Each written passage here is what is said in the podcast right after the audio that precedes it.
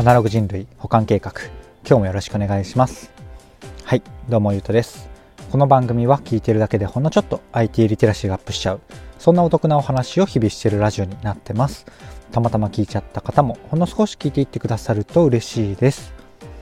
はい、ということで今日は何の話をしようかなっていうと、秘宝スタンド FM のライブは Twitter に代替されるかもしれませんという悲しいお知らせ的なタイトルになってしまってるんですが、もうスタイフのファンの、あなたもですね、怒らずに聞いていただける内容かなとは思うので、ぜひそのままパッと次に行かずに聞いてくださると嬉しいです。とはいえね、まとまった話ではございませんので、いつも通りながらでなんとなく聞いてください。はい、ということで早速本題なんですが、これアメリカかな、どっかでテスト的に運用が始まったサービスというかツイッターの機能で、まだまだ日本に来るのは後だし、そもそも機能としてね、なんかちょっと訛りましたが、機能として正式に実装されるかもわからないようなものなんですよね。ただ結構スタイフにとっては、影響が大きい機能だなと思ったので、こうやって取り上げてるっていうところですね。まあでも結論というか、現時点の結論というか断言できることとしては何もなくって、どうなるかわからないですよねっていうのが正直なところなんですよね。なのでタイトル的には若干釣りになってしまってるんですが、ちょっと今日も公園で収録をしてるんですが、犬が戦ってますねワンちゃん同士が戦ってるんですが、ちょっと、マイクの性能を信じてこのまま話し続けますね。で、ただ起こるものというか性質的なお話をしていくと、ツイッターってやっぱライブ的なものと結構相性いいと思うんですよね。で、ツイッターって、フォロワー数とかそういうもの的には結構資産とかつぶやきも一応資産化はされてるんですけれども、結局ユーザー的な使い方でいうとかなりフロー、割とフロー中のフローで、そもそもコンセプトが今を共有するというか、そういうものじゃないですか。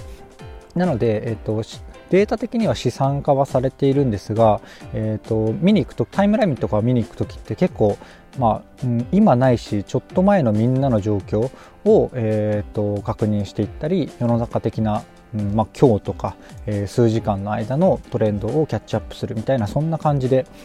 使ってると思うんですよね。なので、厳密にはこのライブ的な今をこの誰かとか今をあなたと共有したいっていうニーズとは若干ズレはあるんですが、その齟齬というかズレって結構、ブログとかノートとかに比べたらかなり、微々たるものというか、かなりお隣さんのニーズだと思うんですよね。で、フリートもね、結局どんぐらい流行ってるというか定着してるのかよくわかんないですけど、フリートとかもやりつつ、今もともとのね、こうツイッターの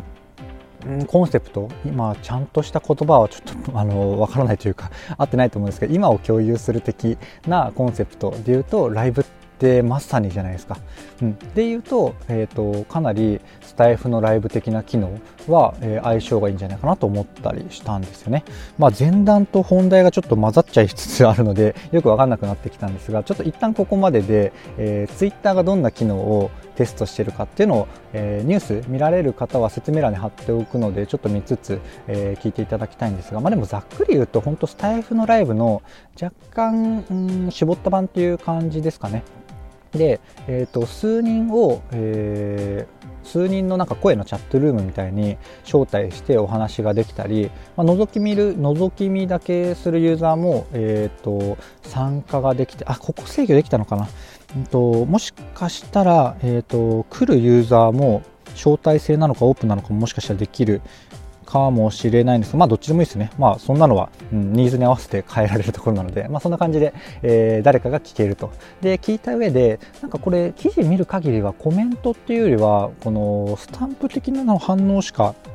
できないような感じですね。このテストでは100点、挙手、拳、ピースサイン、ウェーブなどの新しい絵文字、通報とブロックのためのツール、なんとか、って書いてあって、コメントはなさそうなので、その辺が今はスタンド FM と違うところなんですが、でもね、別にその辺って作りゃいい話だけなので、でも作りゃいいっていうとちょっと失礼なんですが、そんなにねスタイフだけができる特殊な機能っていうわけじゃないですか。ラジオトークとかでもできるし、別に、ホーゼロスタジオさんとか、それは動画のねライブ配信だし、 YouTube のねライブ動画でもコメントとかできるので、別にそこはユニークな機能ではないんですが、その辺はね Twitter さんなら余裕で真似はできると。でしかも、ちょっと前の冒頭の話に戻るんですが、今を共有する的な意味合いでかなりツイッターはライブと相性いいんじゃないかなと思ったりとか、プラスで言うとスタイフってやっぱ拡散性とか、そういうところが弱いので、スタイフでライブされるときって僕はほとんどやらないので分かんないんですが、分かんないというか、憶測というか、ツイッター見る限りなんですが、結局ツイッターとかで宣伝するじゃないですか。でツイッターから飛んでスタイフのライブ聞くだと、もしツイッターがちゃんとやらなければメリットになるのって、結局スタイフ聞きながらツイッターが見やすいとか、そういうところだと思うんですよね。でもそれもねツイッターさんなら別にアプリ内でこう画面遷移して、でもスタイフでもできてるから全然問題ないか。ちょっと話よく分からなくなってきたんですが、要はアプリが分かれてることによって、それが、基本的にはマイナスになることが多いんですが、同時に操作ができるっていう意味だともしかしたらプラスになるかなと思ったんですが、スタイフのライブとかでもそうですよね。ライブ聞きながらそれちょっとちっちゃく最小化みたいにして他見れるので、多分ツイッターでも同じようにできるように多分なるので、別にツイッターを見るとか、別に他のアプリを同時に見るとか別にできると思うんですよね。なのでじゃないか、スタイフがそもそも、アプリ内で完結しないで、かなりツイッターとか、外部の宣伝とかに依存しているところがあると思うんですよね。もちろんこれ聞いてくださってるような、スタイフコアユーザーの方であれば、スタイフを開いてライブ誰かやってるかなっていうやり方も使われてると思うんですが、それってコア中のコアユーザーだけだと思うんですよ、まだまだ。僕のリスナーさんって実はなんていうんですか、デフォルトのユーザーさんが結構多くてですね、プロフィールも設定してないし配信もしないような聞き戦、かつ多分コメントとかもほとんどされてないような方なんじゃないかなと思って、ちょっと雑談交えると、ちょっとどんな方が聞いてくださってるのかなっていうのはすごい気になるので、そういうね無名っていうとなんか角が立つな、無名というか本当にナナシとかデフォルトのアイコンの方でもね、お気軽にコメントとかレターいただけると、めっちゃ嬉しいですという話はそれたんですが、でも結論というか、何度も話戻りますが、結構スタイフのライブ自体だけだと結構ツイッターさんとこうコンセプト的にもね結構被るところがあるので、もしかしたら本当タイトル通りライブ機能部分はもしかしたらツイッターインスタのライブとかよりもね、だってツイッターの方が相性いいじゃないですか、ライブ的な意味だと。なのでもしかしたらツイッターさんに食われる可能性はありつつも、そうなるとね、スタイフの収録のアプリになるのかって言われると、僕的にはそれで全然問題ないんですが、多分ねスタイフのやりたいこととしてはおそらくもうちょっと特化させて、結局何が言いたいかっていうと、競合なりもうバケモンじゃないですか、ツイッターとかってバケモンが同様の似た機能を、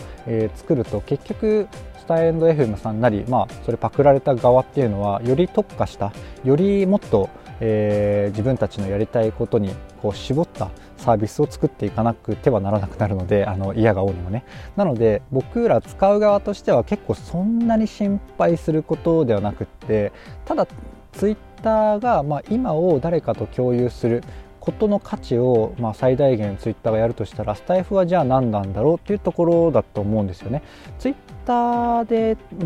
もしかしたら新しいジャンルのライブに参加するだったらスタイフだよねとかで、ツイッターは新しいところというよりは、もうすでに自分が興味のあるところの誰かが、ライブやってないかなってやるとか、そういうような住み分けとかね、すごい雑ですけどね、そういうような感じでスタイフならではがより加速する、嫌が応にも加速せざるを得ない状況になるので、僕としてはツイッターさんがね、本ちゃんで日本でもこのライブ機能、何でしたっけ、スペーシーズ機能みたいな話なんですけど、これがね実装されたらスタイフさんがどうこう展開していくというか、どう対応していくのかなっていうところはめちゃめちゃ楽しみにしていたりします。ただアメリカでテストが今、11月とかでやってたので、アメリカでもし順調だとしたら、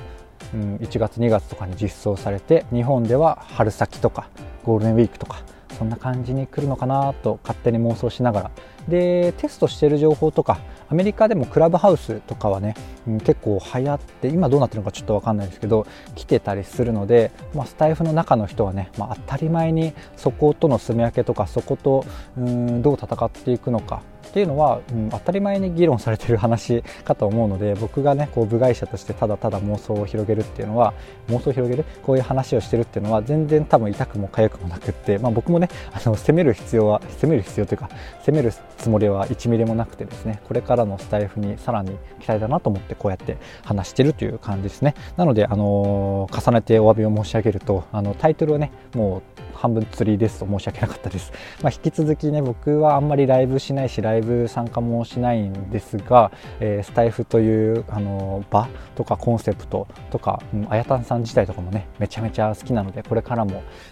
よろしくお願いしますって、もう誰に言ってんだって感じなんですが、スタイフっていうサービスはねこれからも愛用していきたいなと思ってますし、期待していますというところで、こんな感じで今回の話は以上なんですが、いかがでしたでしょうか。なんか途中